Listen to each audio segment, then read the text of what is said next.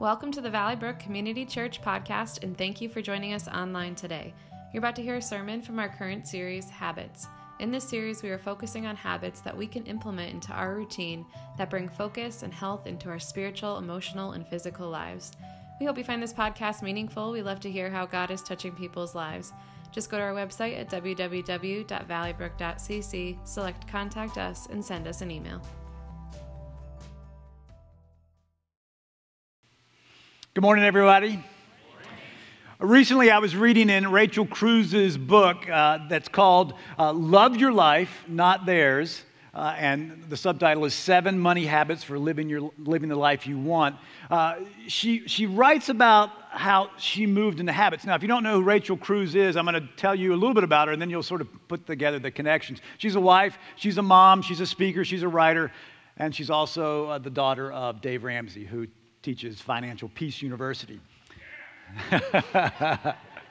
so, uh, this is what she writes. She goes, I hate the sound of my alarm clock. There I am, perfectly happy, content, and warm in my bed, just dreaming away when out of nowhere that annoying upbeat ring starts going off.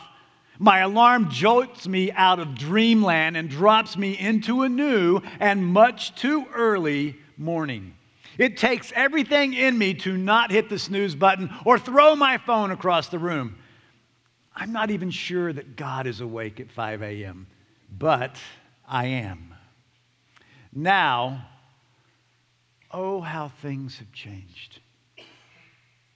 It wasn't always like this. Earlier, early in my career, I'd wake up around 7 a.m., roll out of bed, get ready in a rush, grab some coffee, and run out the door to get to work on time. Most mornings felt like a blur, and my body was basically on autopilot while my brain kept on snoozing. I didn't value or even enjoy that first hour of the day. My morning habit was simple get up, get ready, and get out as quickly as possible. But my life's a lot different now. When I became a mom, I realized pretty quickly that if I wanted to have any time to myself at all during the day, I would have to get up early. The demands of being a wife, a mother, a speaker and writer, and a frequent tra- traveler can exhaust me if I don't secure a few precious moments of peace and quiet each morning. I need time to prepare for the day ahead of me by gathering my thoughts and enjoying a cup of coffee before my daughter wakes up and I have to get her and myself ready. If I skip that first part of my day, I don't feel as focused or productive. And if I've tried to carve out some quiet time for myself later in the day, it would never happen. The only way for me to have this time was to create a new morning habit of getting up a couple of hours earlier than before. That meant that I would have to get up before the sun and get used to seeing 5 a.m. flashing on my phone's alarm. Getting up that early used to feel like punishment. Now it feels like a gift. I'll admit that the first few weeks of this new routine were a little rough. I was tired. I got mad at myself for staying up too late the night before, and I wasn't used to tiptoeing around the house in the dark. Over time, though, I grew to value those early morning hours. I liked how having that time made me feel. I felt more present with my husband and our daughter, and now I don't even have to think about it. I just do it. It has become a habit for me. Now, uh, as you probably can put together, Rachel Cruze is a follower of Jesus. And while she's writing this book for both a Christian and a non Christian audience, and she doesn't talk about what she does in that morning hour, I'm pretty certain that it includes prayer and Bible study. That story is a powerful and important reminder that what we've been studying over the past weeks is an important uh, part of what we do as followers of Jesus Christ. And it starts with making a small decision that eventually becomes a meaningful habit. Today's the last ser- uh, message in this series that we called Habits. And uh, this has been an amazing series. We've been grateful for all of the, the feedback that we've gotten for you. We'd love to hear from those of you who haven't shared that feedback. So, so please send us an email or a text because we would love to hear it. It's been a blessing to put it together and, and to see how God has used it. Now, in this series, if you remember, we've looked at 10 habits for Christians that come straight out of Scripture. We've looked at the habits of community, of Bible study, of prayer, fasting, worship, Sabbath, service, generosity, discipleship, and purity. And I've said from the beginning that the purpose of this series is not to load your life down with 10 new habits. The purpose uh, was to help us to learn and to grow closer to God, and yes, make one or more of those spiritual disciplines a habit for our lives. Why? So it would take us closer to Christ.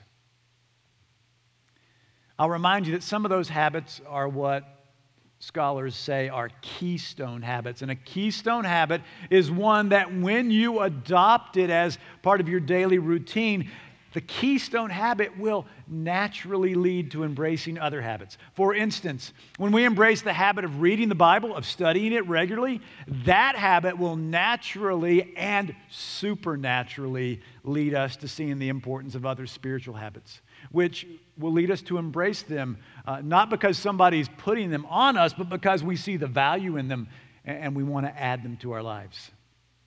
Now, I also realized that uh, this study uh, may have made a lot of you uh, wonder how in the world that uh, you're going to live a habit filled life as a Christ follower. So this morning, uh, I want to remind us of how we can embrace those habits of faith and be fully devoted followers of Jesus using his own words. Jesus encourages us from the 14th chapter of the Gospel of John with two important reminders of how we can do it. And here's the first one by loving obedience. Loving obedience. Now, look, I know people don't like the word obedience, but, but stay with me, okay? In this section of scripture, this is what Jesus says. He says, If you love me, keep my commands. And then a little further on, he says, Whoever has my commands and keeps them is the one who loves me. The one who loves me will be loved by my Father, and I too will love them and show myself to them. Anyone who loves me will obey my teaching. My Father will love them, and we will come to them and make our home with them. Anyone who does not love me will not obey my teaching. These words you hear are not my own, they belong to the Father who sent me. Jesus makes it very clear that if we love him, out of that love for him, we will demonstrate that love by keeping his commands. And he also makes it clear that if we don't follow his commands, then we really don't love him. he's drawing a, line in the sand about loving obedience.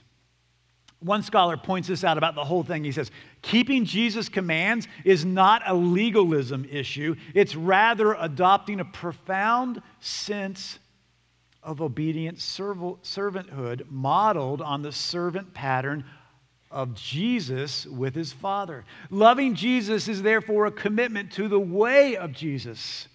And because of this intimate relationship of Jesus and the Father, an obedient, loving commitment to Jesus by the disciple is recognized by God the Father, loving the disciple in return. As a result, the promise is that the, the Godhead, Godhead, the Father, the Son, and the Holy Spirit will come and make their home with every Christ follower. And the theological implications of that statement are extremely profound for all of us. So, look, we commit to habits all the time. We commit to, to habits of loving obedience without even acknowledging it. Uh, think about this, okay? If you have a pet that you love, a dog or a cat or something else, you adopt habits around your love for that pet. You lo- your love for that pet is revealed in the fact that you obediently do things to care for your pet. You feed your pets, you play with your pets. You take, your pet, you take care of your pets. Why? Because you love them. And if you don't obediently take care of them, it's not going to go well for them. So here's my own story. 14 years ago, my family ganged up on me and uh, persuaded me to buy a dog. I, it wasn't that I didn't want a dog, I, I love dogs. It, it really was this my life felt very full, and adding the responsibility of taking care of another living being was not something that I wanted. Now, look, I, understood that technically taking care of the dog would not be my responsibility, but I'm a realist. I knew how the scenario would go from my own childhood. Dad, Dad, can we get a dog? And mom and dad go, Yes. And the first year is pretty good. The second year is so so. And by the third year, it's really mom and dad taking care of the dog. How do I know that? Because my sister and I did that to our parents. Okay? So, so I, I knew how this was going to go. But the family went out, and, and we got Daisy. Um, I like to call her Cha-Ching. Um, pets are expensive. We're going to put a picture of Daisy up on the screen for you.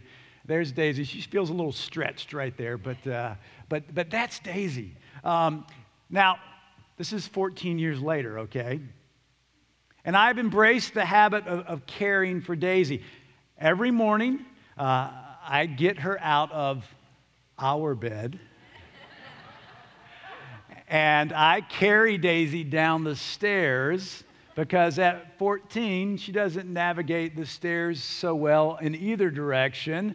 And I turn the coffee machine on, and then Daisy and I go, I put on my coat, and we go out for a walk. And uh, Daisy takes care of what she needs to do, and I pick up after Daisy. And we come back into the house, and she gets a treat for doing what she was supposed to do. And then I get my cup of coffee, and uh, I get my Bible, and I go sit in my chair. And guess who wants to come up and sit in that chair with me? Daisy. And we sit there, and I read and pray and scratch her on the head. Really, the ears. She likes the ear scratch. I guess everybody does, you know. Um, you know, and, and look, uh, I, have realized um, at 14, Daisy doesn't have a, a, a, lot much longer in life. And I realize that uh, the day is going to come where we're not going to take that morning walk. And I'm going to miss those walks. I'm going to miss the love and the care that she gives. Oh, it's catching me. Um, but, but you know, we, we do that we care for our pets uh, out of loving obedience. Nobody's making us do that. Okay? It's the same way in relationships with humans, okay? No, nobody makes us uh, love others. We, we, we do it out of, of loving obedience. And in fact, think about this. You know, if you're married, your marriage vows really rest on the fact that, that you're going to uh, have loving obedience to the one you made a vow to, to, to honor that relationship both emotionally and physically. Uh, you know, you're, you're going to do that. And, and you know, um, when you get married, uh, you, you do things that maybe you never thought you would have done. Why? Out of loving obedience. You know, the truth is the same thing. You know, maybe you're not married, maybe you're single. If you have a friend that you're really close to, out of your commitment to that relationship, you do things. You, you maybe even make compromises with your friends. Why? For the sake of the relationship. Out of loving obedience to the idea that, that there are certain things that you need to do. It's the same with Jesus. To be in a relationship with Jesus means that you're going to love him and you're going to follow him obediently. You're going to obey what needs to be obeyed to have a, a growing relationship with him. And, you know, many of the habits that I mentioned earlier will, uh, will be disciplines that you embrace, honestly, yes, out of loving obedience, but, but naturally. Why? Because you love Jesus and you're so grateful for what he's done for you, and, and you want that relationship to grow. So, when you think about these habits, don't get overwhelmed by them. Just think about the fact that Jesus says, If you love me, you'll obey my commands. And he's going to help you do that. It's just out of that natural relationship. But what Jesus said didn't stop there. And I, and I saved a few verses for now because uh, what Jesus, the next thing he tells us how we obey those commands is out, out of spirit empowered living, okay? So let's go back to chapter 14 of John and let's look what he says. He says, I will ask the Father, and he will give you another advocate to help you and be with you forever the Spirit of truth. The world cannot accept him because it neither sees him nor knows him. But you know him, for he lives with you and will be in you. And then he goes on and he says, All of this I have spoken while still with you. But the advocate, the Holy Spirit, whom the Father will send in my name, will teach you all things and remind you, will remind you of everything that I have said to you. So, after Jesus says, If you love me, you will keep my commands, he tells us that God the Father and he are sending the Holy Spirit. And he calls the Holy Spirit the Spirit of truth, who, who we see is the advocate who will help us, who will teach us everything that Jesus taught. The Spirit will be with us and in us, he says, forever. So when you feel overwhelmed as a follower of Jesus, know that you have the Holy Spirit living in you to, to be God, guiding and teaching and leading you. Now, let's look at these verses. Jesus and God the Father send every believer the Holy Spirit, okay? When you came to faith in Jesus, uh, you may not have realized this, but Scripture makes it very clear that we were given the Holy Spirit. The Holy Spirit comes to, to be with us and to honestly live inside of us. And uh, Jesus uh, shared that he was going to be leaving his disciples and he was going to send with the Father someone else to be with us. And so that's what he tells us. He told the disciples then, and he tells us too, that God and he are sending another advocate to be with us. Now, I want to pause just for a moment there because um, scholars will point out that calling the Holy Spirit the advocate is, is just not complete, okay? They've struggled with what it means. All you have to do is, is look up this verse and compare it in several different translations. You'll find that some scholars translate it as uh, advocate, but some translate it as the comforter, or some as the counselor, or, or some as the helper. And, you see that in the ancient uh, legal system where this word is used in secular writing, um, it, it has more of that advocate feel, but it's derived from a word, and that word is the one called alongside. A lot of scholars just transliterate the uh, Greek to uh, English and, call it the paraclete, which is the word in English. But let's think about this. We're talking about God's Holy Spirit who was sent to us. So maybe the best way to think about the meaning of this word advocate or paraclete is this the one with a capital O, the one called alongside us. And as the Holy Spirit comes alongside us, the Spirit does all those things that scholars suggested in their attempts to translate the word paraclete. The, uh, the Holy Spirit comforts us, the Holy Spirit counsels us, the Holy Spirit helps us, the Holy Spirit advocates for us. Maybe most important is that Jesus tells us, and he tells the disciples then, that the Holy Spirit is the Spirit of truth who will be with them and in them and will teach them and remind them of everything that Jesus said, that, G- that they will be reminded of the truth of what Jesus taught, the truth of God's word. So Jesus says, Listen, I'm leaving you, but I'm not going to leave you alone. I, I'm going to go back into heaven, but the Father and I are going to send you the Spirit, the Spirit of truth, who will be with you and in you forever. And that's a promise for every follower of Jesus. So, as we conclude this series, as we talk about 10 habits, you know, we can lean into those habits and be a faithful follower of Jesus by lovingly obeying Jesus' teaching and by living a, a spirit empowered life. Um, we can live this life that Jesus calls us to without getting stressed out or overwhelmed. We can lean into the Holy Spirit's power who lives in us. As I was thinking about this this week, I was thinking about some of the other scriptures where, where God tells us about what we have. And, and um, uh, I want to remind you of God's word to uh, a man named Zerubbabel.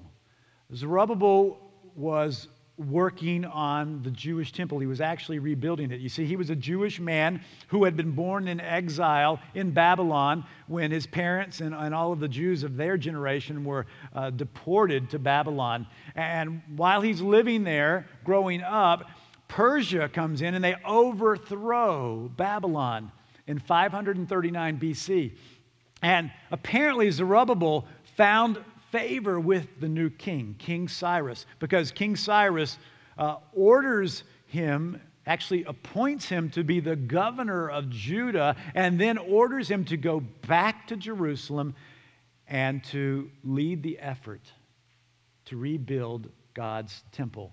And if you read in the, in the book of Zechariah, uh, you will see uh, the story uh, of some of this. So Zerubbabel is leading the rebuilding of the temple, and, and God speaks to him through the prophet Zechariah. And he gives him a word of about how to conduct himself. And this is the word that he gives him not by might, nor by power, but by my spirit, says the Lord. As you think about this series of habits, if you've been stretched, if you've been pushed, think about this. It's not by might, it's not by power, it's by the Spirit of God that you're going to be able to be a fully devoted follower of Jesus Christ. Not by might, not by power, but by the Spirit of the living God who lives in you and who is with you. When Paul was teaching his protege, Timothy, he, he wrote uh, two letters to him. And in the second le- letter, he, he writes this to him. He says, Listen, Timothy, God has not given you a spirit of fear, but of power and of love and of a sound mind. Look, Christ followers, God has not given you a spirit of fear. God has not given you a spirit of being overwhelmed. God has not given you a spirit of, of anxiety. God has given you a spirit of power and of love and of a sound mind. Do not be overwhelmed in your desire to be a follower of Jesus Christ. Claim the promise that God has given you a spirit of power and of love and of a sound mind. We can live that way and do whatever God calls us to do because He's empowered us to do it. There's one story in the Bible that, that, has caught me recently, and it's a powerful story. You, you, know, when you, when you read through the Gospels Matthew, Mark, Luke, and John um, you see the people time and time again are amazed at how Jesus taught. They were amazed at the authority that he commanded. They were amazed at, at, the things that he said, the compassion that he had, and his commitment to God. He amazed both followers of God and pagans. He, he amazed all kinds of people. There's a couple times in Scripture where it says Jesus is amazed. Of those times, only one of them is he amazed for people who had faith. Okay? He is amazed sometimes at the faithlessness of people. Um, Jesus' amazement in this person who had faith really comes because he wasn't uh, somebody that you would expect to have faith. This man was not a God follower from the standards of Judaism. He was a Gentile, he was Roman. In fact, not only was he uh, Roman, he was a soldier. He was part of the occupying forces in Jerusalem that the Roman government had sent there. And because he was there, along with troops all over the country, uh, they were not looked after uh, with good thoughts. They were considered to be enemies, honestly, of the Jewish people.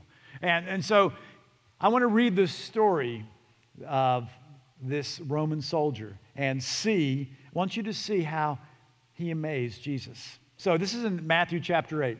When Jesus returned to Capernaum, a Roman officer came and pleaded with him, Lord, my young servant lies in bed, paralyzed and in terrible pain. Jesus said, I will come and heal him. But the officer said, Lord, I am not worthy to have you come into my home. Just say the word from where you are, and my servant will be healed. I know this because I am under the authority of my superior officers, and I have authority over my soldiers. I only need to say, Go, and they go. All I need to say is, Come, and they come. And if I say to my slaves, Do this, they do it. When Jesus heard this, he was amazed. Turning to those following him, he said, This, I tell you the truth. I haven't seen faith like this in all of Israel. And I tell you this that many Gentiles will come from all over the world, from the east and from the west, and they will sit down with Abraham and Isaac and Jacob at the feast in the kingdom of heaven. But many Israelites, those for whom the kingdom was prepared, will be thrown into outer darkness where there will be weeping and gnashing of teeth. Then Jesus said to the soldier, Go back home because you believed it has happened. And the young servant was healed that same hour. Look, that man was a Roman soldier, an officer who commanded other soldiers, and he was a Gentile, not a Jew. He was disliked and distrusted for those reasons. But from his conversation with Jesus, it's clear that he believed in Jesus. When Jesus offered to come and heal his servant, he said, No, there's no need to go there. Because he said, Just say the word from where you are, and my servant will be healed. And Jesus said the word, and his servant was healed. Look, brothers and sisters in Christ, Jesus desires for us to believe in him, to, to be people who believe in him and trust that he's going to do what he said he's going to do. And so he wants to be in a relationship with you, he wants to go deeper with you. And, and all of those habits that we've taught you about over the past 12 weeks can help you, but don't be overwhelmed by them. Trust that you can love Jesus the way you love others. Just love them out of obedience, love him out of obedience and trust the Holy Spirit to work in you. Wouldn't it be cool for Jesus to say about us, I'm amazed at your faith? That would be awesome. When you and I believe in Jesus and love Him obediently and let the Holy Spirit empower our lives, He's going to work in our lives. But it does require decision. It does require decision. Maybe you've never decided to believe in Jesus. I want to encourage you to decide to do that today and tell him you believe him and you want to follow him. Maybe you've been challenged by this series to, to lean into your relationship with Jesus. I hope you have. That's been our prayer as we wrote this and as we've gone through these 12 weeks. This morning, I want to give all of you an opportunity to go public with your decision to seek a deeper relationship with Jesus. To, to say, Jesus, I want to know you more. I want to follow you more deeply. I, I want to be a fully devoted follower of Jesus. And the way I'm going to invite you to do that this morning is this there's a sticky note. We've done sticky notes all through this series on the seat back in front of you. All right. I'm going to lead you guys in a prayer. The worship team's going to sing. And during that time, if you feel ready, say, Jesus, I want to go deep with you, just write your name on that sticky note. And just come up here and, and place it right up here uh, on the stage as, as if it was an altar to God where you're saying, God, I'm giving you my all. So I'm going to lead you in a prayer, and then the worship team is going to take over. And during that time, you decide what you're going to do. And when the Spirit moves, you write your name on that and bring it up. All right? Let me pray. Father, I thank you for what you've done over these past 12 weeks. I thank you that you've taught us things that we have never known. But, but now, Lord, I pray that out of loving obedience, we would walk forward literally into a deeper commitment to you, trusting that you're going to empower us with your Holy Spirit.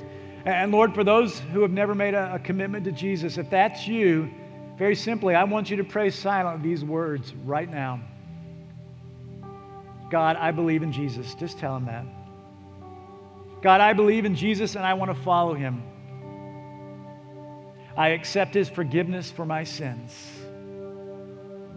And today I commit to following him.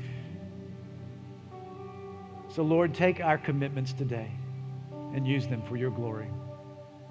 Amen. Spend some time thinking about this, and when the Spirit moves during that song, just come on up. Put your sticky note down here.